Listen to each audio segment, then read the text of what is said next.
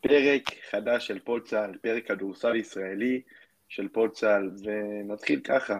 תנועת כדורסל היא בעצם דומה לרכבת הרים. יש עליות, מורדות, שינויים במומנטומים, לופים, סוגים וצורות, לפעמים אתה עולה ולפעמים אתה יורד. בדיוק ככה זאת עונת כדורסל, יש המון עליות וגם יש המון מורדות. בקבוצות הטובות באמת, הן אלו שיודעות להישאר בעלייה, ובסוף גם אלו הקבוצות שעושות עונות מוצלחות.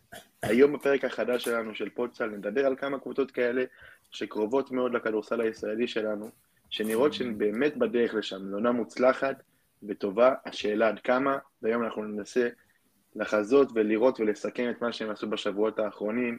אז איתי היום כרגיל דני דניאלי, מנהל עמוד יורוזון, מה נשמע? בסדר גמור, איזה פתיח. איך אפשר, איך אפשר שהפרק לא יהיה טוב אחרי פתיח כזה מוצלח? תודה, ואנחנו... תשמע, דיברנו השבוע בפודקאסט, אז יש לנו מלא על מה לדבר, כי אנחנו באמת עושים פרק פעם בשבוע, ויש כל שבוע שורה ענקית של נושאים, ואנחנו, כמו שפרסמנו, נדבר על מכבי תל אביב ופועל ירושלים והפועל תל אביב, שעבר עליהן שבוע מאוד משמעותי, ובכלל בשבועות האחרונים המון דברים קרו בקבוצות, ולקראת השבוע הזה, וגם לקראת הישורת האחרונה של העונה, לשלושתן יש המון על הפרק. אנחנו מתחילים עם מכבי תל אביב שסוגרת שבוע מושלם, אין שבוע יותר טוב מזה מבחינת מכבי תל אביב, שלוקחת שתי ניצחונות ביתיים על וירטוס פולוניה ועל מילאנו בהפרשים גדולים, וכדורסל טוב מאוד.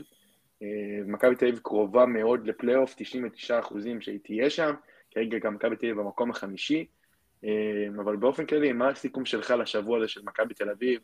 אה, והסתכלות להמשך, באמת מכבי נמצאת בעמדה שלא חשבנו שנראה אותה בה. אני חושב שבכלל השבוע הזה זה התגשמות כל החלומות של, של צוות האימון במכבי תל אביב ושל האוהדים ושל כל מי שעוסק במלאכה שם ואם אנחנו מתחילים מהמשחק נגד וירטוס אז באמת זה היה אחד המשחקים הכי מושלמים של קבוצת יורוליג שאני זוכר בשנים האחרונות בכל, ה, בכל ההיבטים בכלל גם הייתי בהיכל וזה היה, אנשים הסתכלו אחד על השני ותפסו את הראש, לא, לא האמינו למה שהם רואים בכלל. תצוגה באמת לא נורמלית בכל היבט שהוא, אה, עם שבעה שחקנים ב double figures, שזה השוואת שיא של מכבי תל אביב ביורוליג בכל הזמנים. השטף הבלתי נגמר הזה, אם אנחנו, אם אנחנו מנסים רגע להבדיל את מכבי הזאת ממכבי של השנים הקודמות, אז באמת זה שההתקפה, אני לא זוכר כמה פעמים ההתקפה נתקעת והולכים לבידוד של אחד על אחד, שבשנים הקודמות יכולנו לספור אה, על אולי אה, עשר כפות ידיים את הפוזיישנים האלה שזה קורה. עם סקוטי, והשטף הזה פה, והשילוב של הישראלים שכל כך תורם לקבוצה הזאת, ובאמת, אה, מכבי תל אביב חוותה הרבה פציעות העונה, שכל קבוצה אחרת אולי זה היה שובר אותה, פויטרס והולינס ואדמס ושכחתי מישהו? או שנגעתי בכולם? אה, לא. והחתמות באמצע העונה ואיליארד שלא בעניינים ועם כל זה ולמרות הכל היא אחת הקבוצות אולי ביחד עם פרטיזן בלגרד בכושר הכי טוב באירופה היום, עם כדורסל גם, עזוב את הניצחונות בצד, האיכות והרמה של המשחק זה משהו ש... שלא ציפינו לראות ב-level הזה בסוף העונה ומעניין אותי לראות גם מה... מהצד שלך איך אתה רואה את זה ואם אנחנו לא מסונברים יתר על המידה או שבאמת יש פה עסק עם קבוצה שהיא לא מה שהתרגלנו לראות ממכבי בשנים האחרונות ובגלל זה אנחנו כל כך אה, באופוריה כרגע. אמ, תראה, אני אתחיל מהסוף, אני חושב שברור שיש עכשיו סינבור מסוים, אני חושב שגם בקרב אוהדי מכבי תל אביב, כמו שהיה ברגעים הפחות טובים של העונה הזאת, ש... שצעקו לפטר את קטש, ולמה לא מתחזקים את הסגל, אז, כמו, אז בדיוק עכשיו אה, מדברים שבאמת הכל מושלם, ולא ראו הרבה שנים קבוצה הזאת, ואני חושב שדווקא עכשיו, זה כן, זה נכון. אז אנחנו לא הסכמנו, ואמרנו שבאמת קטש, קצת מוגזם הביקורת עליו, ולא אהבנו את זה, ואמרנו שצריך לתת פה עוד זמן, ואני חושב שזה בדיוק מה שחשבנו, שנראה ממכבי תל אביב את זה, את היכולת הזאת, את השטף ההתקפי המדהים שיש במכבי תל אביב, וגם הרמה ההגנתית שעלתה בשבועות האחרונים. אני חושב שבאמת מכבי תל אביב הגיעה עכשיו לאיזשהו שיא של כושר, שהרבה מאוד שנים לא ראינו קבוצה, אפילו, אני יכול להגיד אפילו ב-19-20 לא ראיתי מכבי תל אביב משחקת ככה, כי כמו שאמרת אז, גם ב-19-20 היה למכבי תל אביב הרבה מאוד פוזישנים של בידודים, אם זה דורסי, אלייז'ה בריאן, סקוטי ווילבקין כמובן, והפעם יש פה קבוצה, זאת קבוצת כדורסל, זאת קבוצה שמניעה כדור, זאת קבוצה שיודעת למצוא את האחד את השני בהגנה, עם תיאום גם מאוד מרשים באחד על אחד, בחילופים ובריבאונד, שזה אחד הדברים שהכי שיפרו את מכבי תל בשבועות האחרונים. ואני באמת חושב שקטש ומכבי נמצאים בעלייה, ולא נראה שהם, שהם, שמשהו עומד לעצור אותם, כי באמת קטש מצא את הדרך שבה הוא רוצה לשחק עם הקבוצה, ונראה שגם השחקנים הבינו מה קטש רוצה מהם, ואם זה לגעת בשחקנים ספציפיים כמו מרטין, ג'יי כהן, ניבו, שהשתפרו בשבועות האחרונים ושדרגו את מכבי תל אביב, ואני רוצה לגעת גם במה שאמרת על הפציעות. אנחנו אמרנו את זה, שיש בעיה עם מה שקורה שם בעמדה 2-3, עם איליארד, עם הולינס, עם אדמס, אנחנו, ברור שאנחנו לא בעד פציעות, אבל ברגע שהולינס ואדמס יצאו מהרוטציה בגלל הפציעות, אז זה שחרר לאיליארד דקות משחק, וזה שחרר לכם איזשהו פקק, שהפך את מכבי תל אביב יותר משוחררת. נכון, היא קבוצה קצרה, אבל זה כן שחרר משהו במכבי תל אביב, ואנחנו רואים את זה, אה, שזה באמת נראה, היה נראה בארבעה משחקים האחרונים, חמישה משחקים האחרונים ביורו, שמכבי תל אביב משחקת על אוטומט, וזה מרשים מאוד, בטח לאור מה שראינו בתחילת העונה. ואם אנחנו מסתכלים רגע על הפלייאוף, אה, אנחנו רואים שמכבי תל אביב נמצאת במקום החמישי כרגע, אמרנו, היא עדיין לא הבטיחה אה, פלייאוף באופן רשמי, אבל כשאתה מסתכל על הפלייאוף ועל הטבלה כרגע, הרבה מאוד אוהדי מכבי תל אביב שואלים, מה הכי עדיף למכבי תל אביב לקבל? אה, מה נקודת המבט שלך על זה? אני רוצה לגעת רגע לפני זה בשיפור של כל השחקנים שדיברת עליהם, שבאמת זה, הם הגיעו לשיא היכולת שלהם, זאת אומרת ג'וש ניבו במשחקים האחרונים, באמת, כל מה שאתה יכול לרצות מסנטר ראשון אתה מקבל ממנו. ריבאונד, הוא בקושי, אני לא זוכר בכלל, בוא נבדוק רגע נתונים, שאני לא אדבר באוויר, מבחינת ריבאונד, התקפה של הקבוצות היריבות של וירטוס ושל אה, מילאנו, אז וירטוס לקחה רק שבעה נגד מכבי, שזה גם אה, נתון אה, נמוך יחסית, בטח עם סנטרים כאלה כמו שיש לבולוניה, אה, ומילאנו, אני רק...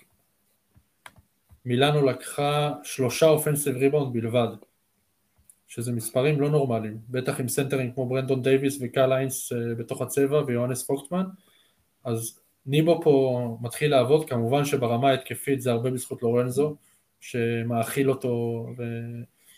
אה, נותן לו את הכדורים האלה בפנים, וגם ההליכה לריבאונד זה משהו בלתי רגיל, ונוסיף לזה את הישראלים. וגם, וגם על ניבו, רגע, אני רוצה, אני, היה לי איזה כמה דקות במשחק האחרון, שאמרתי, אני מסתכל רגע רק על ניבו, וההתמקמות שלו, וזה היה מאוד מרשים לראות איך שהוא מתמקם בהתקפה. גם בראון יש לו חלק מאוד גדול בזה, אבל הוא באמת יודע לזהות מצבים טובים בהתקפה, וגם לנסות לרווח ולמצוא את ה spacing מרשים, באמת, הוא משתפר מאוד.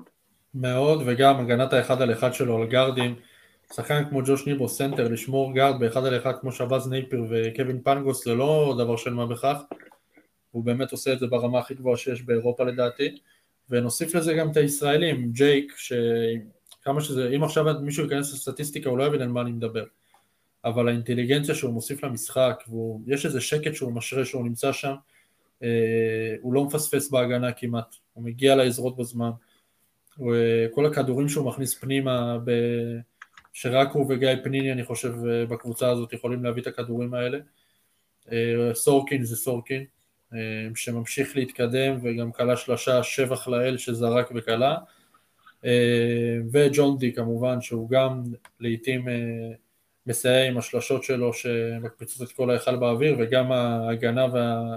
החתוליות שלו ש... שתמיד נותנת מומנטום לקבוצה, אז כן, זה גם חלק בלתי נפרד, ואי אפשר לדעת בלי הפציעות האלה באמת, שפקדו את הקבוצה, האם השחקנים האלה היו משחקים וכמה הם היו משחקים, אבל באמת שיפור אדיר של מכבי תל אביב, ועכשיו אנחנו נתקדם לעבר הפלייאוף, כמו שאמרת זה עוד לא רשמי, אבל זה יהיה רשמי, אם לא במחזור הבא אז במחזור שאחריו, מכבי תל אביב תהיה בפלייאוף, ואם אנחנו שואלים מה עדיף, אז באמת אם אני עכשיו עוד את קטש, אז אני מעדיף לקבל את, אה, את מונקו את ברצלונה, אני חושב שגם היסטורית יש איזה משהו במשחקים עם ברצלונה שאתה מרגיש שאתה יכול יותר לגנוב שם, לא יודע איך להסביר את זה, כי זה לא שברצלונה עכשיו איזה נמושת יורוליג או משהו כזה, קבוצה מקום שלישי שהיא באותו מאזן עם, אה, שהיא באותו מאזן עם אה, ריאל מדריד, כן. ומרחק ניצחון מאולימפיאקוס, אז שוב, זה לא איזה קבוצה שאתה אומר, אה, אותה אני רוצה לקבל, אבל איכשהו מרגיש לי שאפשר לנצח שם, ומונקו, כמו, ש... כמו שהרבה אומרים, זה קבוצה בלי קהל, שזה גם איזשהו סוג של יתרון במשחקים כאלה עם יתרון באיטיות, שאתה לא עכשיו הולך לפיראוס מול 17-18 אלף אוהדים אדומים אה, חולי נפש, אבל גם קבוצה סופר מוכשרת, אה, מפוצצת כישרון, מאומנת גם, יש לה מאמן נהדר, וגם אין פה איזה קבוצה ש... שאפשר לחתום עליה שנגדה מכבי תעבור סיבוב. אף אחד לא כיף לקבל. ברור שלא, ובאף סדרה גם מכבי תל אביב לא תהיה פייבוריטית, וגם לא יהיה 50-50. אבל כן, אם יש סיכוי לגנוב משחק חוץ, לדעתי הסבירות הכי גבוהה היא לעשות את זה או בברצלונה או במונקו, ואתה יודע שאם אה, לוקחים פה משחק חוץ, אז אה, מאוד קשה לנצח את מכבי תל אביב בהיכל, ופתאום חלום של פיינל פור הוא נשמע ריאלי. כי בעונה שעברה אמרנו שלא משנה מי מארבעת היריבות שסיימו כן, ראשונה נכון. תקבל את מכבי, לא משנה מה יהיה, אין שום סרט שמכבי תל אביב עושה פיינל פור. ופה השנה, אם אתה גונב ניצחון חוץ אחד, הם, אה, זה מאוד ריאלי, כי מכבי משחקת אני... טוב. כן, כן, כן. אני, אני, אני מסכים איתך, אני חושב שבאמת אה, אולימפיאקוס וריאל מדריד זה סיפור אחר, אני, אני חושב שהם באמת, ריאל מדריד לא, לא רחוקה מברצלונה ברמת יכולת, ואנחנו מכירים את המפגשים של ריאל מדריד מכבי תל אביב, גם בהיכל. פחד, פחד אלוהים, ו... כן, אני לא רוצה. זה, זה משהו אחר. אני חושב כמוך שאין פער גדול בין ברצלונה למונקו. אני חושב ש, שבאמת מול כל אחת, אני מסכים איתך, מכבי לא פייבוריטית וזה לא 50-50, אבל זה כן משהו אחר מריאל מדריד ואולימפיאקוס, זה, זה כן מביא את מכבי בגישה אחרת, את הקהל שלה בגישה אחרת, אולי גם את השחקנים בגישה אחרת. אני חושב שבאמת מכבי תל אביב כרגע צריכה להסתכל על השני מחזורים האלו במטרה לסיים או במקום החמישי או במקום השישי, ולפגוש עוד ברצלונה את מונקו, עוד, עוד ברצלונה את מונקו, כן? ואת השיקולים אה, את מי, את מי לקבל יעשו במכבי תל אביב. אני חושב, זה... אני חושב שאני גם רואה הרבה אוהדים שאומרים, אה, אולי צריך להפסיד פה, אולי צריך... מכבי תל אביב צריכה לעבור נגד ג'אנגיוס ונגד ריאל לנצח, החישובים האלה לא יעזרו לאף אחד וזה לא... זה תמיד אה, מתנקם בך בסוף בשלב כזה או אחר. כשתבוא לנצח יש לה משחק חוץ סופר קשה בקובנה, מול קבוצה שאולי לא מפוצצת כוכבים אבל לא מפסידה בבית. והיא בכושר נהדר במשחקים האחרונים. קבוצה גם... שמארחת פיינל פור השנה.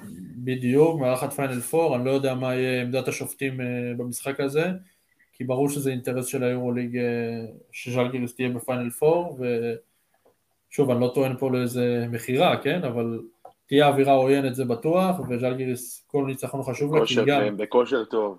כושר מעולה, ולא הבטיחו את המקום בפלייאוף עדיין, חשוב לציין. אז זה משחק של חיים ומוות בשבילם, בידיעה שהפסד כנראה משאיר אותם בחוץ לגמרי. אז uh, הולך להיות פה משחק באמת אדיר, וצריכים גם לראות איך מכבי תל אביב uh, משחקת בחוץ במשחק עם כזו חשיבות מול יריבה איכותית, להוציא את המשחק מול uh, אפס uh, החוצה, שבאמת פה הייתה התעלות uh, בלתי רגילה. זה באמת uh, מבחן גדול, וגם הפסד שם בקובנה יכול מאוד להשפיע על המשחק נגד ריאל מדריד בבית אחר כך. וגם, אתה לא רוצה לסיים את העונה הסדירה עם שני הפסדים ולהגיע לפלייאוף עם, אה, עם טעם מר, בטח שיכול להיות שהפסד מול ריאל מדריד, אתה יכול לקבל אותם בפלייאוף. גם להגיע אחרי הפסד בית למדריד, אה, לסדרת פלייאוף, זה, זה לא משהו שאתה רוצה כמועדון. אז המטרה של מכבי תל אביב היא קודם כל לנצח את שני המשחקים שנותרו לה, זה אפשרי. קודם כל בבית אנחנו יודעים שמכבי תל אביב ביורוליג יכולה לנצח כל קבוצה ביורוליג. אמ, ולנצח בחוץ בקובנה באמת משימה קשה מאוד, אבל שוב אפשרית, אפשרית מאוד, כי מכבי על הנייר כמובן יותר מוכשרת מהחבורה של אה, מקסוויטיס, אבל כמו שכבר נוכחנו לדעת בקובנה, כמו ביד אליהו אגב, הכל יכול לקרות. לגמרי, אני מסכים איתך, מסכים איתך מאוד, ו, ובואו נסיים רגע עם, את הנושא של מכבי תל אביב, עם רגע לגעת ב, בכמה שחקנים. אה, בואו נתחיל דווקא מהקו האחורי של מכבי תל אביב, מבולדווין ובראון, ואני חושב שלא דיברנו על זה, אבל בשבוע, שבועיים האחרונים אנחנו גם שמענו גם מבולדווין וגם איסקריולו שהפסיד השבוע למכבי תל אביב, מאמן וירטוס בולוניה, שזה בעצם הקו האחורי הכי טוב שיש, שיש היום ביורוליג, באירופה. מה אתה חושב על זה? אתה מסכים עם האמירה הזאת? יש בה מין ההיגיון או שזה קצת מוקדם? קודם כל, מבחינת כושר הוא צודק, הם צודקים, כי מבחינת כושר הם באמת הצמד הכי חם באירופה היום. אה, וייד בולדווין לדעתי הוא ה-MVP של הסיבוב השני ביורוליג, לא חושב שיש פה אפילו, אין פה איזה מתחרה, כי וזנקוב די ירד ב... לא ש... לרדת מ-25 נקודות ל-20 זה לא איזה ירידה חדה מדי, אבל כן, בולדווין עשה סיבוב שני פשוט מדהים, ומבחינת כושר ללא ספק כרגע הם הרכז והקומבו הכי טובים באירופה, אבל כן, אסור לשכוח את אה, מייק ג'יימס, ג'ורדן לויד ואליו קובו שלא פחות מוכשרים ולא פחות טובים אה, מהצמד של מכבי תל אביב. אה, מיציץ' ולארקין, אנחנו יודעים מה האיכות שלהם, אבל העונה זה לא זה. תומפסון והאווארד מבסקוניה גם, האווארד קצת בירידה בכושר בסיבוב השני, אבל גם קו אחורי מפחיד. ודנטה אקסום ופנתר, אם אנחנו מדברים על קבוצות חמות ביורוליג, אה, אז פרטיזן לדעתי אחרי מכבי, אולי יחד עם מכבי אפילו, הקבוצה הכי חמה ביורוליג, אז אה, אקסום ופנתר זה גם אה, צמד שצריך לקחת בחשבון פה. לגמרי, ובואו נסיים רק עם עוד שתי נקודות, את החלק של מכבי תל אביב. בתחילת העונה, אתה יודע, הרבה מאוד אנשים ככה עשו הימורים מי שוחרר ראשון, מי יהיה השחקן הראשון שייחתך, ורוב התשובות היו ג'רל מרטין. ואני חושב ששנינו עמדנו ואמרנו, לא, ג'רל מרטין עוד יפתיע אתכם, ואני חושב שבאמת בשבועות האחרונים, ג'רל מרטין בעיקר, מה שאני מזהה אצלו, כמו הרבה מאוד, הרבה מאוד אנשים שאומרים את זה, הוא מתחיל להבין את הכדורסל האירופאי, הוא מתחיל להבין איך הוא, איפה הוא צריך לעמוד, איפה הוא לא צריך לעמוד, ואחד היתרונות הכי גדולים שיש לג'רל מרטין בשביל שחקן בעמדה 4 ביורוליג, זה שהשחקן הזה קולע מכל מקום בקשת השלוש. אין לו מקום שאתה אומר שהוא לא יכול לקלוע ממנו. וזה אחד היתרונות הכי גדולים שיש למכבי תל אביב עם ג'רל מרטין, הריווח שהוא מביא. הרבה מאוד פעמים לא יוצאים אליו כי בעצם לא כל כך מכירים את, השחקן הזה שקוראים לו ג'רל מרטין, וראינו שהוא גם יכול לסיים דרך כדרור, אה, ב post-up, ובאמת זה אחד הניצחונות הכי גדולים של מכבי תל אביב העונה, בינגו גדול עם ג'רל מרטין, ובאמת כיף לראות את ההתקדמות של השחקן הזה. בטח שבתחילת העונה הרבה מאוד אנשים אמרו שהוא ישוחרר מהר מאוד, אז באמת כיף לראות את, ה, את הגרף העלייה שהוא נמצא בו. אה, מה נקודת המבט שלך על, ה, על השיפור שהוא עושה? באמת הרמת לי להנחתה פה, כי כמה ביקורות שמענו על המחלקת scouting של מכבי ועל ההברקות האלה שהם טוענים שהם מביאים, אבל בסוף אה, רובם המוחלט הם בלופים, אז צריך לפרגן אה, כדאי ואפילו מומלץ. אז אני חושב שגם מרטין שדיברת עליו וגם קולסון היו שני ההימורים בסגל בתחילת העונה, אני לא מדבר על בריימו ואדמס שהגיעו באמצע, וההימורים האלה, כל אחד מצליח יותר מהשני. שני הימורים, אחד שחקן BCL, אחד שחקן מאוסטרליה, ופשוט אה, בינגואים נהדרים, שאתה מבין שהם שחקני יורוליג לכל דבר ועניין, אין, אין פה סימן שאלה, גם לא לגבי מרטין, ברור שקולסון יותר מוכח כרגע, אבל מרטין עם הכלייה מבחוץ, כמו שציינת, והמיקום שבאמת משתפר, אה, ככל שהעונה עוברת, בתחילת העונה גם הוא קצת הכריח יותר, לקח שלשה פה לא במקום, כל מיני זריקות מוזרות כאלה, הוא עושה רק מה שהוא יודע וטוב בו ו- ולא חסר, הוא לא, הוא לא אה, one trick pony, יש לו את הכלייה מחוץ לקשת, וראינו פה במשחק האחרון פתאום הוריד כדרור והולך לאפ שמאל אגרסיבי שמסיים אותו בפאול סעד, אז אני חושב שגם, אגב, אם בהערכות חוזים עסקינן, שהרלה וייסברג מדווח על בולדווין, אה, שכנראה חתום כבר, אני חושב שקולסון ומרטין חייבים להיות ההחתמות הבאות. באמת, בינגואים אה, של מחלקת ה scouting, שאפו גדול, זה אומנם הימורים שיכולים להגיד שהם לא עכשיו איזה הברקה, זה לא קריס ג'ון שבא ממונגוליה, אבל שחקנים שעדיין לא סיפקו על הבמה הזאת ומוכיחים את עצמם בקבוצת פלייאוף יורוליג שבוע אחרי שבוע, אז אה, שאפו לקולסון, שאפו למרטין ושאפו לאבי אבן. לגמרי. אה, אתה רוצה שניגע בקטש או שנמשיך הלאה? אני בעד תמיד. אז אנחנו באמת זוכרים, בעצם אפילו מהרגע הראשון, שואלת קטש מונה למאמן מכבי תל אביב, את הביקורות ואת ההימורים שהוא לא יצליח ושמתי הוא יפוטר, ו... וגם בנושא הזה אנחנו כן ידענו לבוא ולהרגיע קצת ו... ולחכות, ואני חושב שהיום הרבה מאוד אוהדים של מכבי תל אביב ובכלל, אה, אנשים שעוקבים אחרי הכדורסל הישראלי, אוכלים את הכובע, כי בסוף עודד קטש הביא פה באמת הצגה, 19 ניצחונות יורו-ליג, מכבי תל אביב שגם בליגה הישראלית, בכושר מצוין, במקום הראשון, ניהולי סגל טובים של, של קטש לאורך העונה, וגם, מה זה גם, בעיקר הכדורסל שמכבי תל אביב משחקת, זה התגשמות כל החלומות של אוהדי מכבי תל אביב, אני חושב שהם ראו את הסגל הזה בקיץ, ובאמת, כשצריך לפרגן, כמו שאמרת, מפרגנים, ועודד קטש באמת שיחק אותה בעונה הזאת, עוד לא נגמרה, אנחנו עדיין לא, לא, עודד קטש עדיין לא השיג שום דבר, אה, אבל זה נראה בדרך לבאמת שיא, הישג מרשים, גם פלייאוף יורו ליג, אה, התמקמות טובה לקראת הפלייאוף בליגה הישראלית,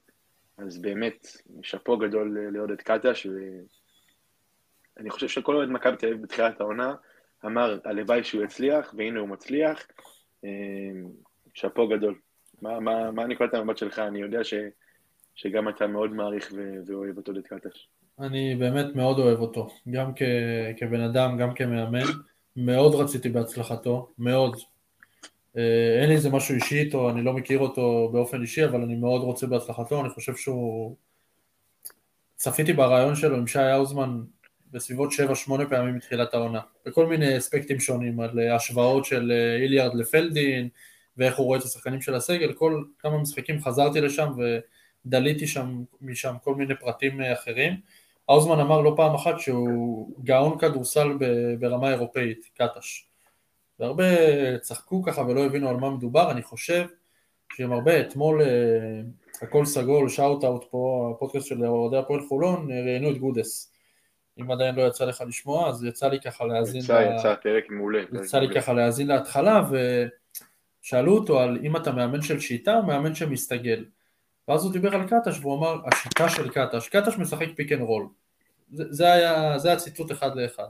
כאילו, אני, אני ראיתי בזה קצת אה, זלזול, אבל קטש שמשחק רק pick and roll, so called, עושה בית ספר פה לכל הקבוצות באירופה. כל הקבוצות באירופה.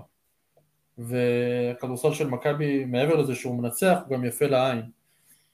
אה, ואני חושב שקודם כל למדנו פה לא מעט שיעורי סבלנות השנה, גם ג'יקיץ' וגם קטש וגם פרנקו, שאת כולם קראו לפטר לא פעם, לא פעמיים ולא עשר בעונה הזאת.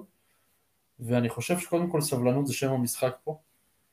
ואנחנו למדים שאפשר לתת טיפה יותר קרדיט, מבחינת זמן אני מדבר, למאמן גם אם הוא ישראלי, אמ, כי בדרך כלל עם ישראלים יש לנו קצת פחות סבלנות ממאמנים זרים. אז כן, קטש עשה דברים מאוד יפים בעונה הזאת, שוב צריך לסייג ולהגיד שהוא הפסיד את הגביע, שזה משהו שהוא מאוד מאוד חשוב במכבי תל אביב, בסוף מאמן במכבי תל אביב בא לקחת תארים, כדורסל יפה זה טוב וחשוב, אבל בסוף קטש יימדד בסיום העונה הזאת, באזור אה, סוף מאי או תחילת יוני, אם הוא ינצח בסדרת גמר את הפועל תל אביב, הפועל ירושלים, הפועל חולון, גליל עליון, whatever, וזה מה שייקח את העונה של עודד קטש לכאן או לכאן, אה, כי בין אם ייקח אליפות או בין אם לא ייקח אליפות זה שני קטבים שונים בעונה הזו של מכבי תל אביב וצריך לזכור שכל העיניים מכוונות לרגע הזה, לשם כי גם אם מכבי עכשיו אה, תודח אה, במשחק חמישי בפלייאוף היורוליג ותעשה דרך מדהימה אבל תפסיד בגמר של הליגה יהיה מאוד קשה להגדיר את העונה הזאת של קטש ככישלון. אני בכל אופן ברמה האישית בנקודה הזאת מאוד שמח שמכבי תל אביב מצליחה ומאוד שמח שקטש מצליח ושכולם מרוצים ושרק ימשיכו לעלות למעלה, אז אה, אפשר לחלום, אפשר לחלום. לגמרי, אז אנחנו עם זה חותמים את החלק שלנו בפרק הזה עם מכבי תל אביב ואנחנו ממשיכים הלאה לתחנה הבאה, שזאת הפועל ירושלים, שגם היא נמצאת בתקופה טובה מאוד, אה, מה זה טובה? 14 ניצחונות רצופים, 14 ניצחונות ברציפות. בכל, המסגר... בכל המסגרות זה נשמע לי טוב. אתה רוצה נתון? אתה רוצה נתון? כן, כן. כך. יש לנו עוד מאמן ישראלי אחד שאנחנו אוהבים, לנו גינסבורג, שמאמן את אה, פרומיטי. ופרומיטי הייתה עם רצף של 31 ניצחונות רצופים בכל המסגרות, משהו באמת מטורף שלא לא הבנו מה קורה. נפצעו די.ג'יי קנדי וקיילה בגדה שכנראה לא יחזרו עד סוף העונה, והיום, ממש לפני uh, כמה דקות, אנחנו מקליטים ביום שבת בערב, אני לא יודע, כנראה תשמעו את זה יום ראשון או במהלך השבוע, פרומיטי הפסידה הערב ל... לקבוצ... לקבוצה אסטונית, כן, במשחק מספר 2 ברבע הגמר של הליגה הלטבית-אסטונית, אז uh, רצף 31 הניצחונות וואו. נשבר, והקבוצה מהליגות הבכירות באירופה עם רצף הניצחונות הארוך ביותר כרגע היא הפועל ירושלים, אז uh, ברכות. Uh, מכבי תל אביב וטורק טלקום ככה נושפות בעורפה, אבל הפועל ירושלים כרגע עם הרצף הארוך ביותר. אוקיי, okay, אז uh, מעניין מאוד, זה פותח לנו ככה בצורה טובה את החלק הזה על הפועל ירושלים. ברור לך שיאשימו אותי בנאחס אחרי שהם יפסידו לאייק ביום שלישי, נכון? אין לי ספק. ג'יקיץ' ידבר על זה ברעיון. אני, אז אנחנו באמת, מחר יש לפועל ירושלים את מכבי תל אביב, אני לא יודע אם תאזינו לזה לפני או אחרי, אה, ובהמשך השבוע תחילת הסדרה אה, ב-BCL, top 8, מול אייק אתונה בארנה. אה, באמת הפועל ירושלים בתקופה האחרונה, בדומה למה שאמרתי למכבי תל אביב, נראה שגם הפועל ירושלים משחקת על סוג של אוטומט, וכשאני אומר אוטומט אני מתכוון לזה שרואים שהקבוצה מבינה במדויק את מה שהמאמן רוצה ממנה, ומצליחה להביא את זה לידי ביטוי, נכון, לפעמים זה נראה שזה תקוע, או שזה לא עובד, ובאמת בדומה למכבי תל אביב, הפועל ירושלים משחקת כדורסל שיטתי, עקבי, ברמה גבוהה, ובאמת שגם הפועל ירושלים נראית אה, בדרך הישירה למעלה בעונה הזאת. אה, ועל מה אנחנו מסתכלים? בואו בוא נסכם רגע את מה שהפועל ירושלים עשתה ברצף 14 הניצחונות האלו שלה, אה, והסתכלות להמשך לקראת מכבי תל אביב והקטונה, איך אתה רואה ומסכם את זה? זה המשך ישיר של, ה... של כל התקופה הטובה הזאת של ירושלים שאנחנו מדברים עליה טפו טפו כבר לא מעט, ירושלים אה, לא מפסידה כבר תקופה, ובאמת, היא לא מוכשרת כמו קבוצה שדיברנו, היא לא מוכשרת כמו מכבי תל אביב. זה לא משופעת כישרון וזה לא נוזל משם משום מקום, אבל כן, היא קבוצה ממושמעת עם שחקנים מאוד טובים ומאמן נהדר שמשיגה כל מה שהיא רוצה עד עכשיו בעונה. כל מה שהיא רוצה. היא עמדה בכל, אה, בכל ציפייה שהייתה לה ועקפה את אה, רוב הציפיות שהיו ממנה בתחילת העונה. הכניסה של אדלסון לא זעזעה שם יותר מדי כמו שאנחנו למדים ורואים. אה, עסקים כרגיל שם, ברנדון בראון שבמשחקים הראשונים היה נראה קצת מוזר אה, ההחתמה הזאת, ואמרו שהוא לא מתאים, ושקצת, שאפשר להסתדר רק עם נועם יעקב. עכשיו, אה, אנחנו יודעים כמה אנחנו אוהבים את נועם יעקב, אבל ברנדון בראון באמת בכושר אדיר במשחקים האחרונים. אה, וירושלים, בכלל באירופה עכשיו אנחנו מתחילים את המאני טיים של העונה, גם במסגרות האירופאיות, גם בליגות המקומיות, בתים עליונים, פלייאופים וכדומה, אז לקראת uh, מכבי תל אביב, ירושלים לא רושמת את ספידי סמית וליווי רנדולף למשחק מחר מול מכבי תל אביב, ששוב זה, אנחנו רואים פה לאן ג'יקיץ' מנווט את, ה, את יחסי הכוחות וזה בסדר גמור, אני לא רואה פה שום צורך של ירושלים להתנצל על זה, המשחק מול אייק יותר חשוב. כרגע מהמשחק מול מכבי תל אביב, אין מה לעשות ולא צריך לייפות את זה ולהתנצל על זה, אז הוא שומר אותם ורושם את ברנדון בראון ואת אה, ונה ומייריס יחד למשחק מחר, כמובן עם אה, הנקינס וקרניקטון. אז כן, גם אה, המשחק מחר, שוב שאלו גם אותנו כמה הוא ישפיע על המשחק מול אייק, אני לא יודע, חושב שזה שני דברים שונים, בטח בהתחשב בזה שהוא לא רושם שניים מהשחקנים הכי בולטים שלו בקבוצה, אבל ירושלים לא תפתיע אותנו יותר מבחינת הכדורסל שאנחנו נראה, היא יכולה להפתיע ברמת התוצאות, ברמת ההישגים, אבל ברמת הכדורסל אנחנו יודעים מה נקבל, אנחנו נקבל קבוצה שדורשת קצב, קצב משחק מסוים, אה, ירידה לאספקטים הגנתיים שמתבצעים ברמה מאוד גבוהה אה, מכל השחקנים אה, שנמצאים על הפרקט. ברמת ההתקפה אנחנו יודעים מי הברומטרים שם שהכל עובר דרך ספידי סמית והנקינס ועם קרינגטון ורנדולף כוחות אש בעמדות הגארד והפורד והשחקנים הישראלים כמובן גם תורמים את חלקם. אה, אתה רוצה להתייחס, אה, שנתחיל להתייחס לאייק? כן. אז אני חושב ש... שוב, אייק מגיעה לסדרה הזאת קצת אה, לא מי יודע כמה, שזה טוב להפועל ירושלים, כי יאניס סטרלניקס, הרכז הלטבי שדי ניווט את הספינה, כל העונה הזו נפצע, ולא יחזור לשחק כדורסל העונה, אז באמת מכה רגע לפני הסדרה הזאת לאייק, ששוב הקיל מיטשל מיודען הוא השחקן הכי מוביל אצלה, אחד המועמדים הכי בולטים להיות ה-MVP של המפעל בכלל העונה, אחרי טי.ג'יי שורטס לדעתי הוא במקום השני, ולא יהיה פשוט, אני רואה המון קולות שזה יריבה בדיחה ושהולך להיות מצחיק ועכשיו פרומיטיאס שקיבלה 40 הפרש מהפועל ניצחה אותם בליגה אז פיד יורו-קאפ חגג וטוענים שהאייק יריבה חלשה אז זה לא המצב. ועם כמה שזה לא טנריפה וזה לא מורסיה אייק אתונה יריבה טובה שיכולה לנצח את הפועל ירושלים כאן בארנה ובטח שבמשחק באתונה אסור להקל בראש בשום רגע. אה, היא החתימה המון שחקנים בתקופה האחרונה, בין אם זה בריינטון למר הרכז, אה, למר בריינטון, סליחה, פייר אוריולה שהגיע מג'ירונה מהליגה הספרדית, שיחק בברצלונה בשנים הקודמות, שגם נותן להם חיזוק בצבע, אה, ויש להם שחקנים נהדרים, גם קני וויליאמס, לא זה ששיחק בירושלים אז, קני וויליאמס הגארד, שנותן עונה מצוינת, אקיל מיטשל כמו שנגעתי, איזה מיילס שהצטיין אה, תחת סטפנוס דדס פה בארץ, אז באמת זו קבוצה טובה, ששוב גם, אם, אם עכשיו אתה אוהד אייק אתונה ואתה מסתכל על הפועל ירושלים, אתה לא נדהם מאיזה שם, אין פה איזה קליבר ברמה אירופאית שאתה אומר אה, וואו, איך אני עוצר אותו, מה אני עושה איתו. אה, על הנייר אני חושב שירושלים עדיפה, בטח עם יתרון הביתיות, אבל צריך לזכור, ושוב אני אומר, גם לאוהדי הפועל ירושלים, גם בכלל לאוהדי הכדורסל פה בארץ, לא להקל ראש באייק אתונה, כי זה לא, זה לא הולך להיות טיול, היא לא תקבל 20 הפרש פעמיים, ואנחנו זוכרים מה היה עם פרומיטי שנה שעברה והפועל ירושלים, שהפועל ירושלים נתנה לה 40 פה במשחק הראשון והפסידה את הסדרה. אז uh, אני בטוח שהקבוצה עצמה תבוא חדה ומרוכזת למפגשים ולא תזלזל. אנחנו יודעים גם שניצחון בסדרה הזאת יביא כנראה את הפיינל פור לירושלים.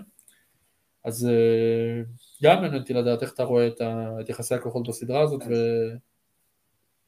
ולאן זה כן, הולך. אז, אז אני, אני מסכים עם, אני אתחיל עם מה שאמרת בסוף, ואני חושב שבאמת בגלל ש...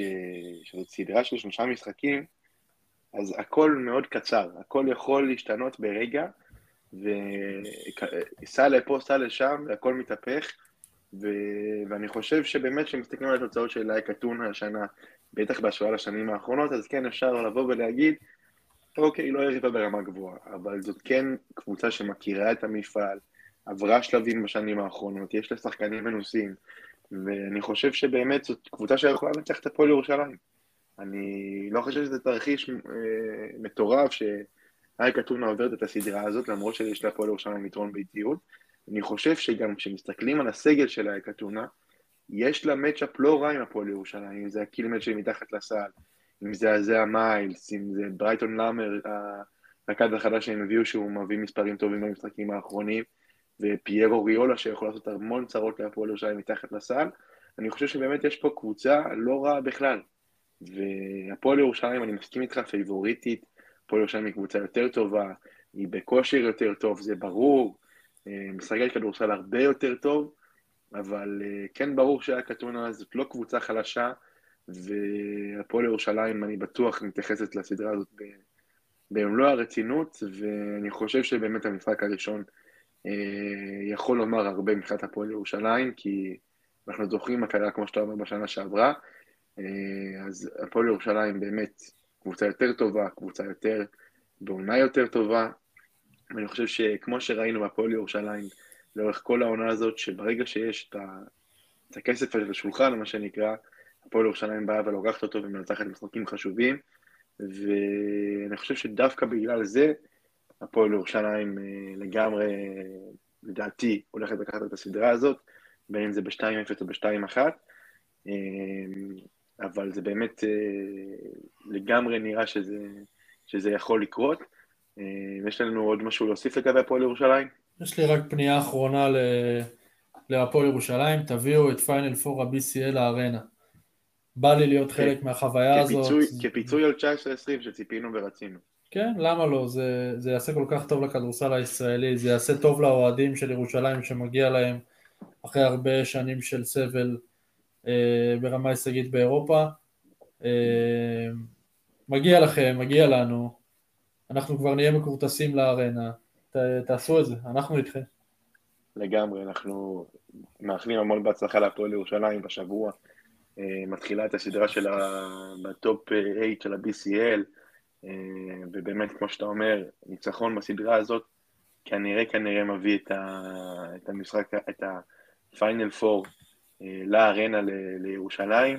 ביום שלישי זה מתחיל בשעה תשע בארנה, המון בהצלחה להפועל ירושלים, ואנחנו עכשיו ממשיכים לעוד קבוצה ישראלית שעושה חייל באירופה, זאת הפועל תל אביב, שתתחיל גם היא בקרוב פלייאוף, אבל ביורו קאפ, והיא מגיעה אליו מהמקום השלישי, היא תפגוש, מהמקום השלישי בבית B, היא תפגוש את המקום השישי בבית A, שזאת ונציה האיטלקית, אותה מאמן נבן ספחיה, ותכף אנחנו גם ניגע בשחקנים של הקבוצה, השחקנים הבולטים, אבל קודם כל הפועל תל אביב מסיימת את העונה הסדירה ביורו-קאפ, עם הצגה אדירה מול, מול פרומיטיאס, אם אמרת מקודם שאייק אתונה הפסידה לפרומיטיאס, אז הפועל תל אביב נתנה בראש לפרומיטיאס 39 נקודות הפרש. זה באמת היה כדורסל ברמה מאוד מאוד גבוהה, 108-69, הפועל תל אביב עם 1, 2, 3, 4, חמישה שחקנים ב double figures, שג'יילן הורד נותן הצגה, תומר גינת, אונואקו, באמת, הפועל תל אביב, אה, אם חשבנו אולי שבתקופה האחרונה קצת אה, יורדים ביכולת, המשחק הזה בא ומראה לנו שהפועל תל אביב חזקה מאוד ומגיעה מוכנה לשעות האחרונה של העונה. אז קודם כל בוא ניגע במשחק הזה, אה, מה הרשמים שלך מההופעה הבאמת מדהימה הזאת של הפועל תל אביב מול פרומיטס? גם סותמת פיות סדרתית הפועל תל אביב, בדרכה שלה כמובן, זה עדיין לא מגובה בתואר, אבל הרבה דיברו איתי גם אוהדי הפועל על התקופה הרעה ונראים רע ומתי נצא מהברוך הזה.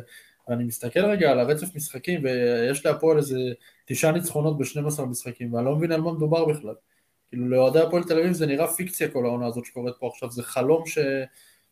שהם בכלל לא מבינים איפה, איפה הם נמצאים בו וראיתי משהו מאוד יפה שכתב אה, אחד מהעובדים אה, שעובדים יחד עם נוף במדיה אה, צור שדה מהפועל תל אביב שהאוהדים של הפועל תל אביב צריכים רגע להתרכז בעונה ההיסטורית שהם עושים וליהנות ממה שיש וממה שקורה פה כי אני לא זוכר הפועל תל אביב כזאת, לא הייתה הפועל תל אביב כזאת בגלגול הזה מאז העלייה עם ארז אדלשטיין לליגת העל.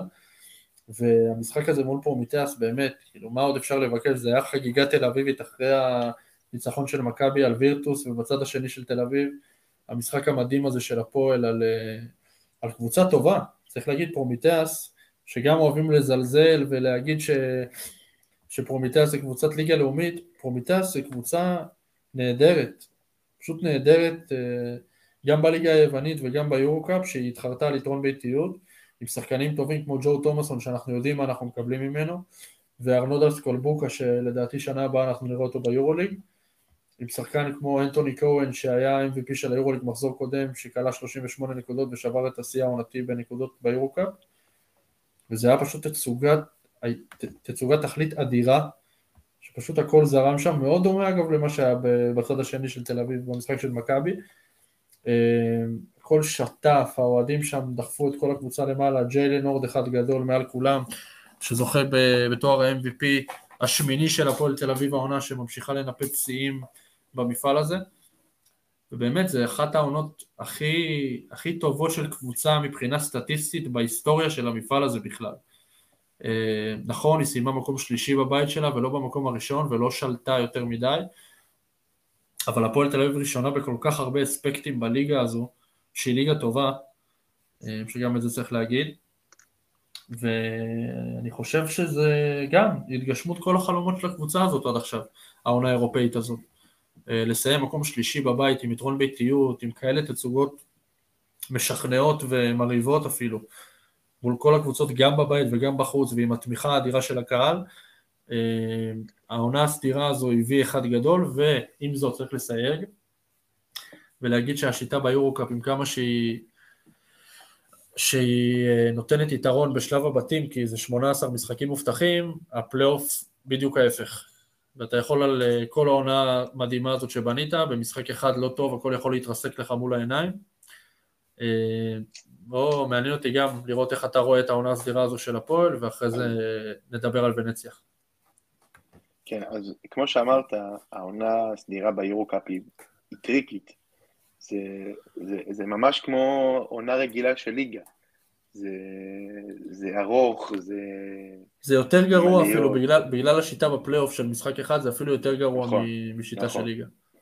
אז אני חושב שבאמת הפועל תל אביב עשתה פה מעל ומעבר, עלתה על כל הציפיות, עשתה עונה סדירה מעולה, עם נתונים מדהימים שאני מיד אמנה אותם, אז ככה זה במספרים. הפועל תל אביב בשלב הבתים ביורוקאפ, כל הדברים שאני אגיד עכשיו זה הפועל תל אביב ראשונה.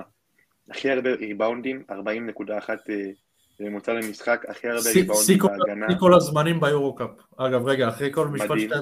אחרי כל משפט שתגיד, אני אגיד אם זה שיא כל הזמנים או לא, כי יש פה הרבה שיאים של כל הזמנים. אז הכי הרבה ריבאונד הגנה בממוצע למשחק 29.4. שיא כל הזמנים, הלאה. הכי הרבה אסיסטים למשחק 21.6. לא שיא כל הזמנים, אבל גם מרשים. הכי הרבה נקודות 88.7 לממוצע למשחק, והכי הרבה מדד בממוצע למשחק 108.8.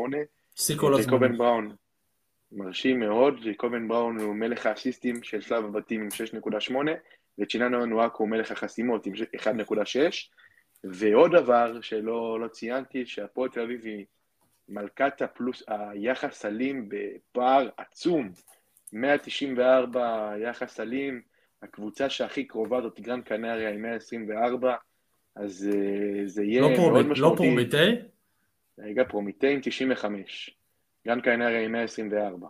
וואלה, אתה צודק. אמ, אז באמת, הפועל תל אביב עם שלב בתים מדהים, באמת. אה, משהו באמת ברמה מאוד מאוד גבוהה. אמרת פה גם את הנושא הזה של ה-MVP, שמונה MVP להפועל תל אביב בשלב הבתים. שיא כל הזמנים.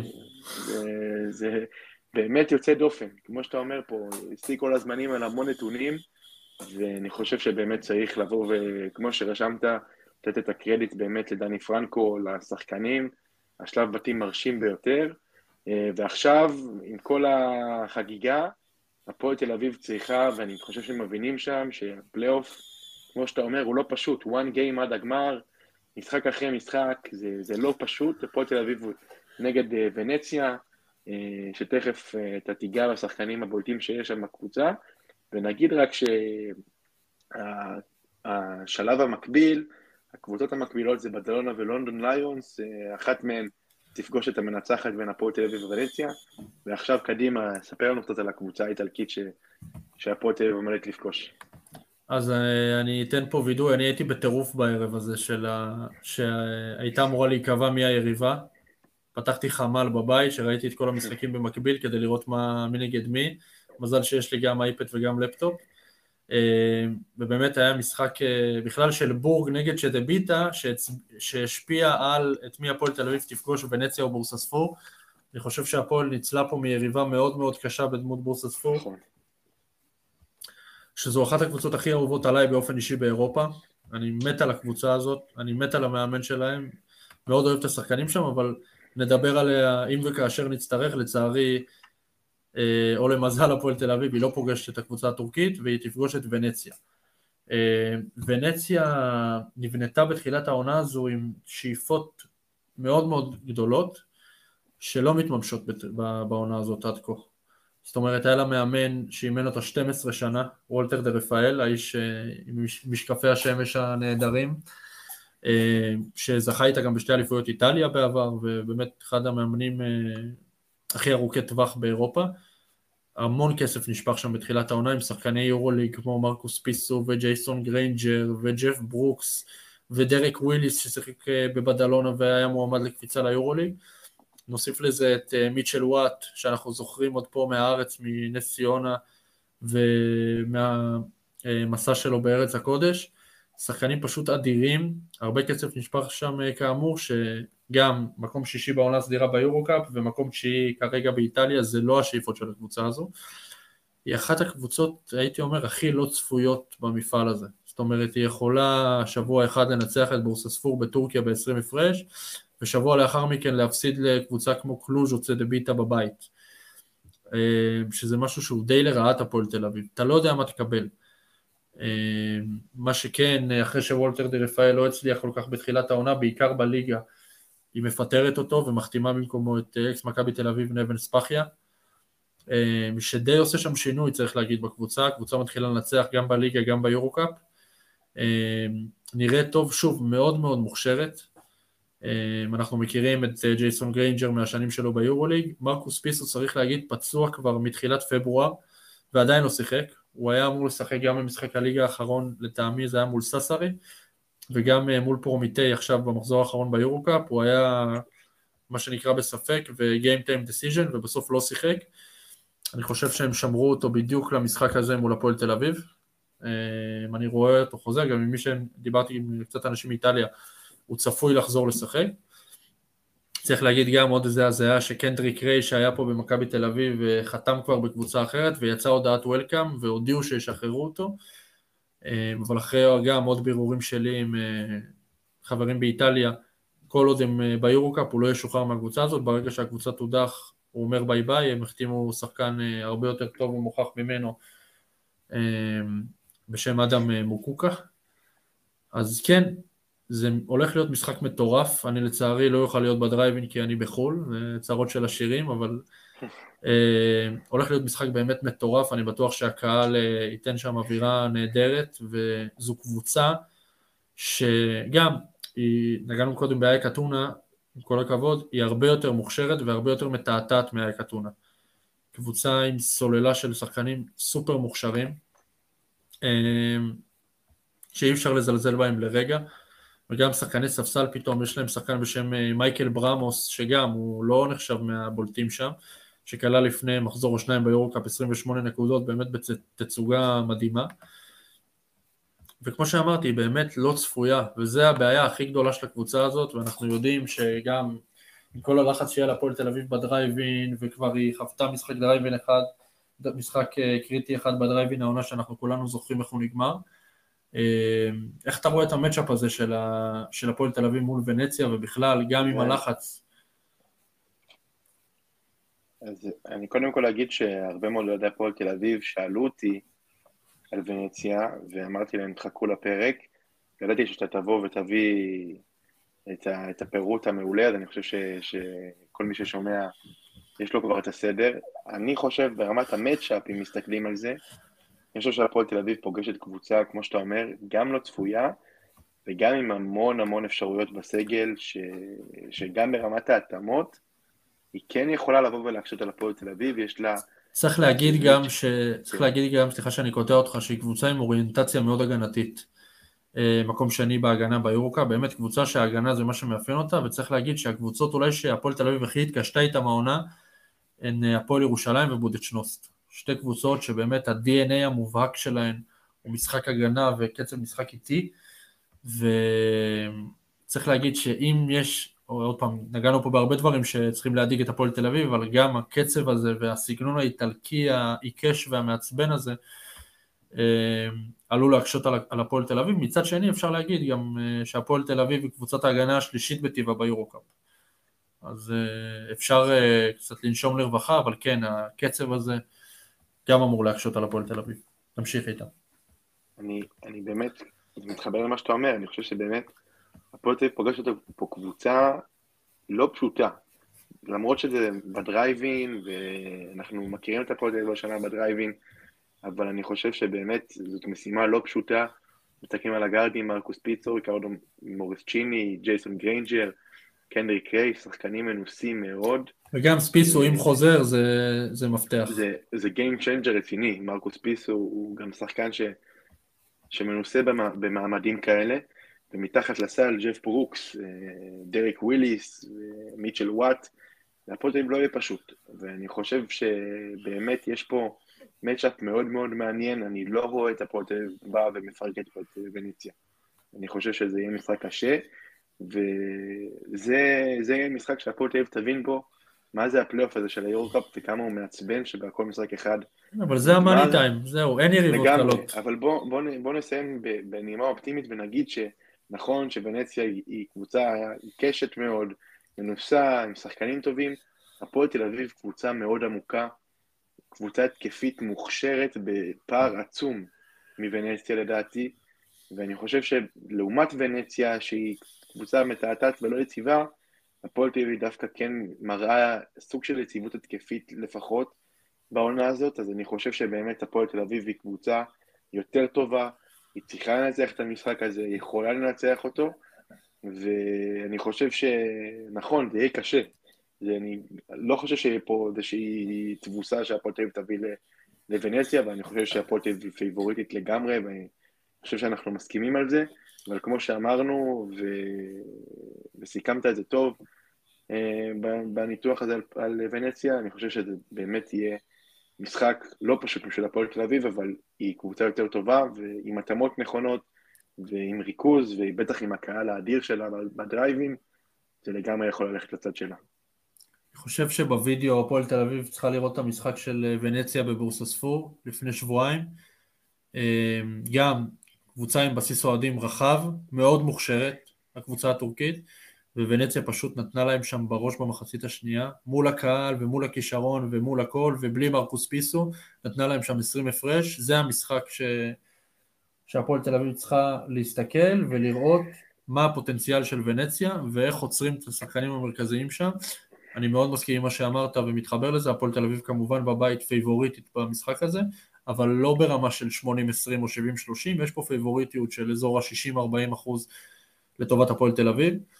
קרב ענק מצפה לנו, אני בכלל אה, מצפה בכיליון עיניים לפלייאוף הזה של היורו-קאפ, אני מאוד אוהב את הקבוצות האלה, אני אה, אמרתי גם שאני רואה הפתעה, אני, אני חושב שחייבת להיות הפתעה, שיש פה ארבע מקומות אחד שתיים, אני חושב שלפחות אחת מהן תלך הביתה בסיבוב הראשון כבר. אז אה, אם אני צריך להמר זה תהיה או בורסספור שעוד פעם מדהימה את כולם ותעיף את גרן קנריה, אני כבר כתבתי בטוויטר דלאפ שלונדון אה, מנצחת כנגד כל הסיכויים את אה, בדלונה בספרד, להמר לא אכפת לי, אני חושב שהיא יריבה מאוד לא צפויה, ואגב, תרשום עוד משהו, שאם לונדון באמת מנצחת את בדלונה, הפועל תל אביב גם עושה חצי גמר. כיף ולא נותר אלא לחכות לראות מה יהיה, אני רוצה רגע לסגור את כל הפינה הזאת שדיברנו עליה ונתנו פה קרדיט לעודד קטש ודני פרנקו וג'יקיץ' על כל העונה הזו, אני רוצה לדבר על אה, אנשים שלא כל כך מדברים עליהם בדרך כלל, אם זה נועם לוי ודורון פרקינס ומריה ברוקל במכבי תל אביב ואם זה גיל סלטר וברק לדרר ואיב מודי בהפועל תל אביב וכמובן הצוות של ג'יקיץ' בהפועל ירושלים, העוזר מאמן הסרבי שלו, ויונתן אלון, ואפילו גיא הראל שהיה שותף בבניית הקבוצה, אה, על אנשים שנמצאים קצת בצללים, וגם להם מגיעה המילה הטובה והקרדיט, כי אני יודע באופן אישי כמה קשה הם עובדים אה, מאחורי הקלעים, אז שאפו גדול גם להם, ויש להם חלק לא מבוטל בהצלחה של הקבוצות האלה. לגמרי, חשוב מאוד, ומה שאמרת על הפלייאוף של היורו-קאפ, אני מקווה שיש לנו ביקורת על זה, על ה-one game הזה, אבל זה כיף בטירוף, זה באמת יהיה כיף, זה one game של הכל זה win or go home, וזה יהיה מאוד מאוד מעניין, אני, אני בטוח, וכמו שאתה אומר, חייבות להיות הפתעות, חייבות, אה, בשיטה כזאת חייבות להיות, ואנחנו נמשיך לשאלות או שיש לנו עוד איזה משהו שאנחנו רוצים לדבר עליו? אנחנו, אנחנו, אני רוצה רגע עדכון חם חם מהתנור, ממש מה, מהדקה האחרונה, פאוק סלוניקי מנצחת את אייק אתונה בליגה היוונית אה, עם 78-72 ממש עכשיו, כל השחקנים שיחקו באייק אתונה, הקיל מיטשל חוזר לסגל ועדיין הם מפסידים בליגה לפאוק סלוניקי. רגע לפני המשחק עם הפועל ירושלים אז אה, זה לגבי זה, קני וויליאמס ואקיל מיטשל הצטיינו במדי האק, שכאמור זה לא הספיק לניצחון. אה, ונתקדם לנושא הבא, אה, כן. נדבר על האולימפיאדה. אה, נכון, נכון, אז קדימה, תן לנו את זה. אז לפני שאנחנו מכירים פה את השאלות שלכם, הרבה שאלו אותי גם, יש על זה קצת חוסר ודאות, מה קורה עם הנבחרת הלאה? זאת אומרת, דיברו על אריאל בית הלחמי, כולם יודעים שיש איזה טורניר שדרכו אפשר להגיע לאולימפיאדה, ומה צריך יותר מעכבר אה, משועמם שילך ויבדוק אה, איך מגיעים לשם. אז תוך דקה וחצי בריף באמת קצר כדי לא לחפור, מה כרוך ב... ומה צריכה נבחרת ישראל לעשות כדי להפיל לאולימפיאדה. אז אה, לפתוח אוזניים, להיות קשובים, זה קצת מבלבל, אבל אני סומך על כולכם. אז בחודש אוגוסט הקרוב נתחיל בזה, אה, יתקיים טורניר קדם המוקדמות האולימפי, לא מוקדמות, קדם המוקדמות אה, לאולימפיאדה, באולימפיאדה כמו שאנחנו יודעים יש 12 קבוצות בלבד, יש כבר מקום אחד שמשוריין לצרפתים שמארחים את הטורניר, ועוד שבע, שבעה כרטיסים יחולקו לפי המיקומים באליפות העולם, שכאמור נבחרת ישראל לא תהיה שם וזה לא רלוונטי אלינו כל כך, אז אנחנו ממשיכים הלאה. אה, כרטיס אחד לצרפת ועוד שבעה כרטיסים אה, לנבחרות מאליפות העולם שמדורגות הכי גבוה, כמובן בהתאם ליבשות. נשארו ארבעה כרטיסים בלבד. כל הארבעה כרטיסים האלה יחולקו לנבחרות שיקחו חלק בטורנירי המוקדמות. בסך הכל ייקחו חלק 40 נבחרות בטורנירים האלה, רק ארבעה יקבלו כרטיס, רק ארבע יקבלו כרטיס לאולימפיאדה עצמה. אה, אז לגבי הטורניר שיתקיים אה, בחודש אוגוסט הקרוב, 28 אה, הנבחרות שהגיעו לשלב השני במוקדמות אליפות העולם ולא הצליחו להפיל לאליפות העולם, ישראל היא כזו, כמו שאנחנו כולנו זוכרים לצערנו הרב, ועוד 12 נבחרות שדורגו הכי גבוה בשלב הבתים הראשון, ירכיבו את 40 הנבחרות שיתחרו על ארבעת הכרטיסים לאולימפיאדה. באוגוסט הקרוב בחודש אוגוסט הקרוב נבחרת ישראל תתחלק ל-24 נבחרות אירופאיות, כמובן אה, בתים של, אה, של שש נבחרות שהמו, שהזוכה של כל בית, שהמודרוגת ראשונה בכל בית תעפיל אה, לטורניר המוקדמות וכמובן לאחר מכן לאולימפיאדה. אז אם אנחנו מדברים על נבחרת ישראל, קודם כל המשוכה הראשונה שלנו היא טורניר קדם המוקדמות, אה, באוגוסט הקרוב, עדיין לא ידוע אה, איפה זה יתקיים, יכול להיות שזה יתקיים בישראל, אנחנו עדיין לא יודעים, וגם אין הגרלה עדיין, לפי מה שאני דיברתי עם אנשים באיגוד הכדורסל, הגרלה צריכה להתקיים באזור חודש מאי, אז זה ממש מעבר לפינה, עוד ארבעה חודשים בלבד, אה, משוכה מאוד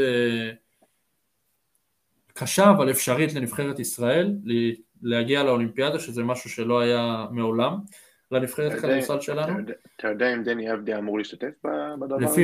לפי מה שאני שומע בכלל, גם בנבחרות האחרות, כולם אמורים להגיע, זה חלון לכל אוקיי. דבר, כמו שהיה כשהיינו ילדים אז, טורנירי מוקדמות בקיץ. באיזה תאריך זה? זה אמור להיות באוגוסט, כן, דני כבר לא ב-NBA, כן, העונה כבר הסתיימה, לפי מה שאני רואה, הוא גם לא יהיה בפלייאוף. לא, אבל גם שחקנים שיהיו בפלייאוף, אירופאים, יכולים להגיע. אמורים להגיע. זהו, אז אה, גם הנבחרות האחרות שבולטות בנושא הזה, שוב, כמו שנגעתי מקודם, הרבה כרטיסים יחולקו דרך אליפות העולם, שם באמת השחקנים הבולטים אה, שלא ישחקו מולנו, שזה יתרון, והנבחרות שהכי בולטות בטורניר הזה הם טורקיה, צ'כיה, פולין וקרואטיה.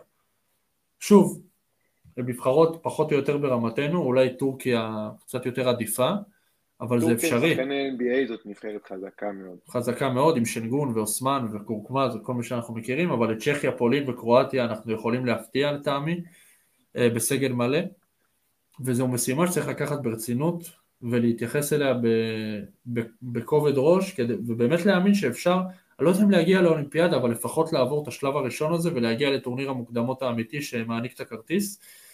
אה, למי שזה קצת בלבל אותו, ברור שבדקה וחצי קשה להעביר את זה, אז יש אה, שרשור מאוד מפורט בעמוד שלי בטוויטר וגם בעמוד האינסטגרם, כמובן מי, ש... מי שלא מוצא מוזמן לכתוב לי או לאיתם הודעה ונפנה אתכם בשמחה ובאהבה. אה, ואנחנו נדבר על זה כמובן לפני הטורניר, אבל היה חשוב לי להעלות את הסוגיה לפני, ש... שנבין לקראת מה אנחנו הולכים.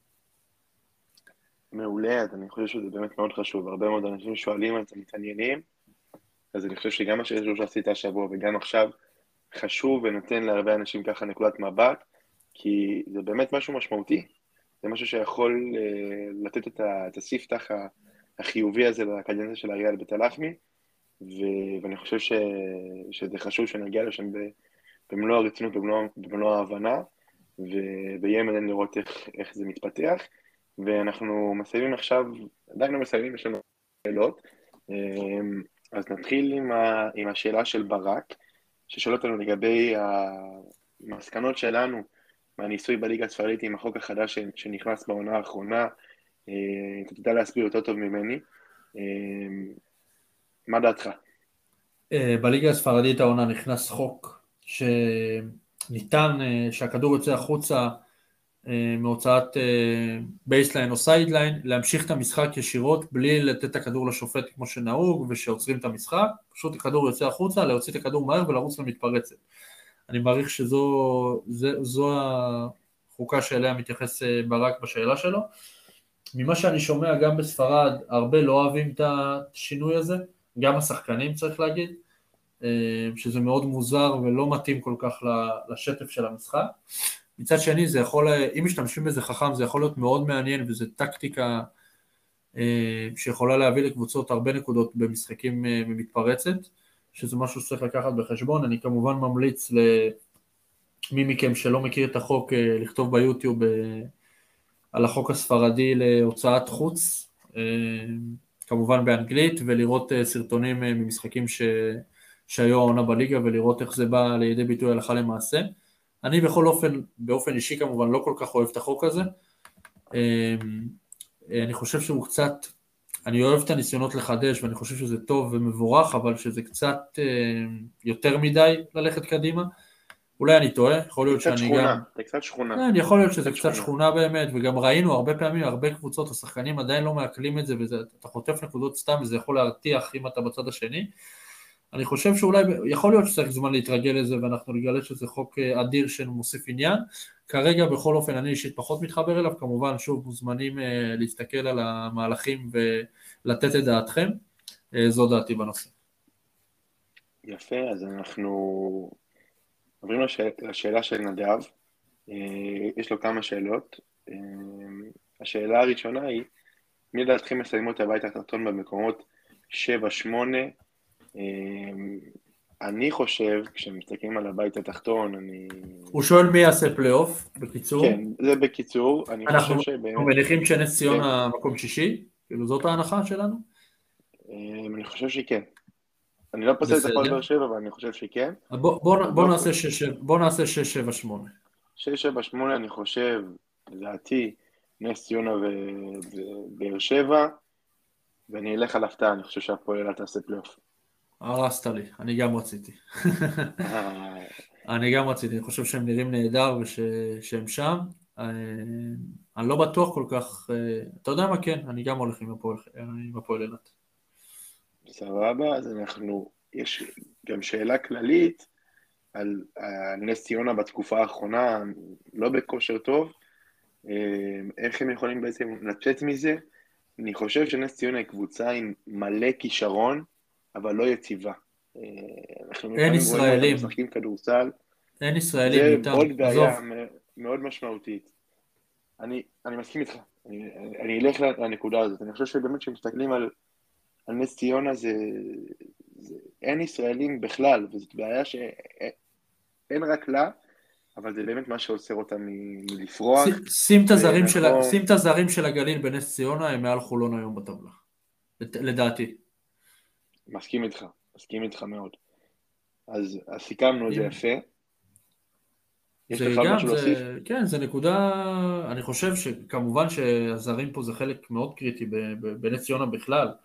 אה, עם ביי וקופר וביוקנן ומיינסי שהם השלד הבולט של הקבוצה ורוני ארן, אבל שוב אין ישראלים, עם כל הכבוד לרז אדם שהוא כרגע עדיין בשלב הזה בקריירה לא הוכיח שהוא שחקן ישראלי בכיר בליגה שלנו. אה, צוף בן משה לא ראינו עדיין מספיק אה, איך הוא משתלב בקבוצה ואני חושב שאין פה שלד ישראלי מספיק חזק כדי להוביל קבוצה קדימה. ושוב אם אנחנו מסתכלים על הגליל עם אה, שלושה זרים וחצי לאורך כל העונה הזאת בערך אבל שלד ישראלי חזק ויציב שמוכיח את עצמו משחק אחרי משחק במקום חמישי בטבלה בלי עוררין על כך, זאת אומרת בזכות ולא בחסד עם כדורסל טוב ודקות נהדרות של הישראלים שמחזיקים אותם ב-level הזה לאורך כל העונה משהו שלנס ציונה כרגע אין, ובגלל זה הם, אה, שוב, לא תקועים, הם מקום שישי בליגה בעונה נהדרת, אבל עם הזרים האלה אפשר יותר. כן, אז uh, עוד שאלה שנדב שואל, זה לגבי הפועל חיפה, שבאמת העונה שלה השתנתה uh, לגמרי, והיא כרגע נמצאת במקום ה-11, אחד לפני, אחד לפני האחרון בליגה, עם שישה הפסדים, ו... עם שישה ניצחונות ב-15 הפסדים. גלבוע גליל מתחתיה במקום האחרון עם ארבעה ניצחונות ו-17 הפסדים, אז השאלה היא האם הפועל חיפה בדרך לליגה הלאומית. לדעתי, בסוף היא לא תרד, מה זה בסוף? אני חושב שהם יישארו בליגה. אם יש שתי יורדות היא הייתה יורדת, פשוט יש יורדת אחת נכון. וגלבוע לא, לא תצא מהבוץ הזה כמה שהיא תנסה לדעתי. ואני גם חושב שהפועל חיפה בסוף, אני כן רואה אותם מתייצבים. אני כן חושב שזה יכול להתייצב, לא צריך, לחזור. צריך להגיד, ממש בעודנו מקליטים, מחתימה שני נכון. שחקנים אה, הערב, גם פורד בדמות אה, ג'רו ג'ונס, ששיחק העונה בבדלונה הספרדית ועבר אה, מספר תחנות רבות באירופה, אה, שהוא שחקן, שהוא השחקן היותר מוכח, וכריסטיאן ויטל. מה דעתך על, ה... על הירידה הזאת ביכולת של הפועל חיפה השנה? אני, אני באמת, תשמע, לא יודע להסביר את זה, כי אני ראיתי אותם, בוא נגיד, עד השלב שהם הודחו מהיורופ קאפ, קבוצה בטופ של הדרג השלישי בליגה, כמובן אחרי הארבע, ארבעת הגדולות, בטופ. שיחקה כדורסל טוב, ניצחה באירופה, קצב טוב, שמחון, אה, קדים, אה, לא קדים אלן, סליחה, אנטוני איקי, כמובן גם קדים אלן ש, שהיה פה עד שקרה מה שקרה. פתאום קבוצה שדיברו עליה כל העונה כמועמדת בחירה לבית העליון ואפילו למקום חמישי, להיות במקום ה-11 עם סכנת ירידה ממשית זה פשוט הזוי. אה, היא מנסה כמובן להגיב, אנחנו רואים מחתימה שחקנים, טילמן ועוד שני זרים היום. אני חושב שאם באמת היו שתי יורדות היא הייתה בפלונטר גדול, אבל באמת גליל, גלבוע גליל בברוך גדול מדי כדי שהפועל חיפה תרד לטעמי. כן, אז יש לנו עוד שאלה מנדב על הפועל עפולה, והשאלה אם היא יכולה לעלות ליגה. אז uh, אני חושב, ויצא לי לראות את הפועל עפולה כמה פעמים השנה, אני חושב שבאמת היא הקבוצה שעשתה את העונה הסדירה הכי טובה בליגה הלאומית השנה, אבל בפלייאוף זה סיפור אחר בליגה הלאומית, אנחנו מכירים uh, את השינויים שיש בפלייאוף ואת ההפתעות. Uh, אני חושב שאם צריך לדרג, כרגע במקום הראשון מבחינת הימורים, ותגידו, עולה השנה קבוצה אחת או שתיים? שתיים. שתיים? שתיים כחלק, מה, כחלק מהשינוי שרוצים לעשות, גם העונה וגם בעונה הבאה תהיה יורדת אחת מליגת העל ושתי עולות מהליגה הלאומית כדי להגיע לליגה של 14. אז אני רואה את הפועל עפולה עולה ליגה, מה אתה חושב? היא חד משמעית מועמדת אה, ראויה, אין בזה ספק. אה, מקום ראשון בעונה הסדירה, אבל שוב, גם למדנו לאורך השנים, שנים רבות, אחורה אחורה, ש... שבליגה הלאומית הכל יכול לקרות, והמיקומים בעונה הסדירה זה משהו שהוא, לא, אני לא אגיד זניח, אבל בסוף לא תמיד המדורגת ראשונה תעפיל. צריך לקחת בחשבון קבוצות כמו ראשון ונהריה, שעם מטרות עלייה ברורות, כבר אה, נהריה זו כבר שנה שנייה, מכבי ראשון זו השנה הראשונה, עם שחקנים טובים שיכולים לנצח, נהריה וראשון יכולות לנצח בסדרה כל קבוצה בליגה הזאת. אגב, גם נתניה, אני חושב שגם עם השלד הישראלי הזה שיש לה שם, מוכשר מאוד והזרים הטובים שיש שם, גם יכולה להפתיע וללכת עד הסוף, ראינו אותה עושה את זה פעם אחת כבר לפני שנתיים עם אה, מושקוביץ וברייס וושינגטון. לא רואה סיבה שלא. הכל פתוח, אבל אם אנחנו מתייחסים פה נטו לעפולה, כן, מאוד הגיוני שהיא תעלה ליגה, מאוד הגיוני שלא. מסכים איתך. אמ, יש לנו עוד שאלה, ניגע בשאלה של ויבו, ששאל לגבי מה יכול להקפיץ את, אה, את היכולת של כל אחת מהקבוצות שדיברנו עליהן בפרק לנקסט לבל, לשלב הבא. אמ, אם מסתכלים על מכבי תל אביב, אני חושב שמה שיכול לתת להם עוד, עוד, אה, עוד upgrade, אני חושב שזה אולי שילוב של עוד שחקנים בסגל, שאולי לנסות להכניס, זה ביורוליג. איליארד, אה, מנקו. אה, זה כבר, לא, זה, זה כבר לא יקרה עם לא הישראלים. לא יקרה, עם אבל... הישראלים לא, עם איליארד אולי. אבל לפחות איליארד, זה יכול להקפיץ את הפועל תל אביב. אני חושב ש... שקצת יותר יציבות, זה משהו שיכול לתת את האפגריד, בטח בשיטה של, ה... של היורו-קאפ. והפועל ירושלים, אני חושב שבאמת אין הרבה מה להגיד אחרי התקופה האחרונה. אבל אה, אולי קצת אה, שיפור בצד ההתקפי, למרות שהוא, שהוא מעולה, אבל אולי זה, מה דעתך? חושב שמכבי תל אביב באמת מה שיכול להקפיץ אותה לנקסט לבל זה שיפור של ליליארד, שקשה לי לראות אותו קורה כרגע. גם הוא לא נראה טוב, גם כשהוא משחק, עזוב את המשחק מול בולוניה, שזה היה פשוט אה, אלוהים נגע בכל שחקן של מכבי תל אביב במשחק הזה, הוא די מכריח, ראינו את זה גם נגד מילאנו, הוא התחרפן שם בספסל, התחיל לבעוט בדברים, לא מכעס על קטש, מאכזבה, אני מאמין מאכזבה מעצמו שהוא מכריח הרבה ולוקח זריקות לא טובות, וזה לא איליארד שאנחנו מכירים מצסקה ומבסקוניה, אה, ולא נראה לי שזה הולך להשתנות, בטח ביורוליג העונה לפחות. אה, וגם ברמה ההגנתית, יש קצת דברים שחסרים למכבי תל אביב, בעניין הרוטציות בהגנה, שגם נגד מילאנו במשחק האחרון, המון שחקנים אה, של מילאנו היו פנויים לזריקות שלוש מהפינה, בגלל איחור ברוטציה בסוף של שחקנים שבאים לעזרה ולעזור מהוויקסייד ודברים ש... של אקסנור קצת שלא ניכנס אליהם עכשיו, אבל כן איזה אפריד בפן ההגנתי, אני חושב שהפועל תל אביב גם אותו עניין, הפן ההגנתי הוא חשוב וקריטי, אה, כי בהתקפה כולנו יודעים מה יש להם להציע, ואני חושב שגם אונואקו, עניין אונואקו הוא עדיין לא מושלם עד הסוף וצריכים ללכת עליו יותר ולנצל יותר את הנוכחות שלו, לאו דווקא ברמת נקודות, בכלל הנוכחות שלו בצבע יכולה מאוד להשפיע, ואני חושב שהפועל ירושלים באמת רק שתמשיך ככה ו... בוא נגיד שמהסגל שיש לה היא כנראה ממצה את ה... יותר אחוזים משני הקבוצ... משתי הקבוצות שדיברנו עליהן קודם, שגם אגב ממצות אחוז גבוה מאוד ממה שיש להם בידיים. אמ, אוקיי, אז אנחנו נמשיך לעוד כמה שאלות. אמ, אחת השאלות הכי מעניינות שקיבלנו זה מי שחקן יותר טוב, אה, רומן סורגן או תומר גינת, מה דעתך? גילוי נאות, אני מאוד אוהב גם את אה, רומן וגם את תומר ברמה האישית. אני חושב שהם שחקנים אדירים, והם אה, בני אדם אה, עוד יותר מדהימים מאיך שהם משחקים. צריך להגיד עכשיו ברמה מקצועית ועניינית, רגע שרומן עושה באמת עונה נהדרת ברמת יורוליג, שאני לא זוכר משחקן ישראלי בשנים האחרונות לפחות, ובטח בעמדה הזו הוא כל כך ורסטילי ומגוון ומשתפר. ואני חושב שהשיפור הכי גדול של העונה הוא דווקא בהגנה. שכן, לפעמים הוא מפספס, וכן, הוא לא שומר כמו ניבו אחד על אחד אה, גארדים אה, ביורוליג. אני חושב שרומן עושה ביורוליג דברים שישראלי לא עשה הרבה זמן. אה, ואני חושב שבאמת הוא אחד הסנטרים הכי טובים שהיו לנו פה, אני, אני אגיד בשנות האלפיים, שאני לא אלך אחורה לסנטרים ש, שאני אשכח חלילה, אבל כן, בוא נגיד, התקרה שלו הרבה יותר גבוהה מיניב גרין, הוא, הוא לדעתי כבר עכשיו יותר טוב ממה שיניב גרין היה. אה, ליאור אליהו היה ארבע, אבל גם רומן נותן פה מספרים אדירים, אני חושב שתומר הוא גם, אני גם uh, ציינתי את זה, אחד השחקנים הבודדים בשנים האחרונות שסיימו uh, עונה סדירה במפעל אירופאי עם ממוצע נקודות דו-ספרתי, שזה מרשים והוא מצליח להיות עוגן בהפועל תל אביב הסופר מוכשרת ומפוצצת זרים איכותיים הזאת. אבל לדעתי כרגע לפחות בנקודה הזו, ובהתאם כמובן למסגרות שהם משחקים בהם, רומן מרשים יותר. אה, אין איך, אין איך להסתכל על זה אחרת. אגב, גם בליגה רומן שולט בצבע כמעט בכל אה, נקודה שהוא נמצא בה. אז אה, אני לא יודע מה היה קורה אם תומר היה בוחר להגיע למכבי, ואיך הוא היה משתלב, אני חושב שהוא היה משתלב טוב במכבי תל אביב הזאת, אני חושב שהוא מתאים בול לשיטה של קטש, ואני אמרתי את זה לא פעם אחת.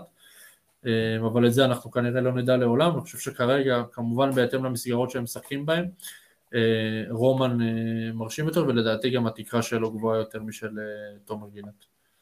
יפה, אז אני, אני מסכים איתך, אני חושב שענית על זה מושלם. אני אגיד שנסיים כאן, אבל קיבלנו עוד המון שאלות, אנחנו ענינו על רובן במהלך הפרק, בתוך הנושאים שלנו, אז נגענו בדברים האלה. ואם לא נגענו בדברים, ניגע בהם בפרקים הבאים כמובן.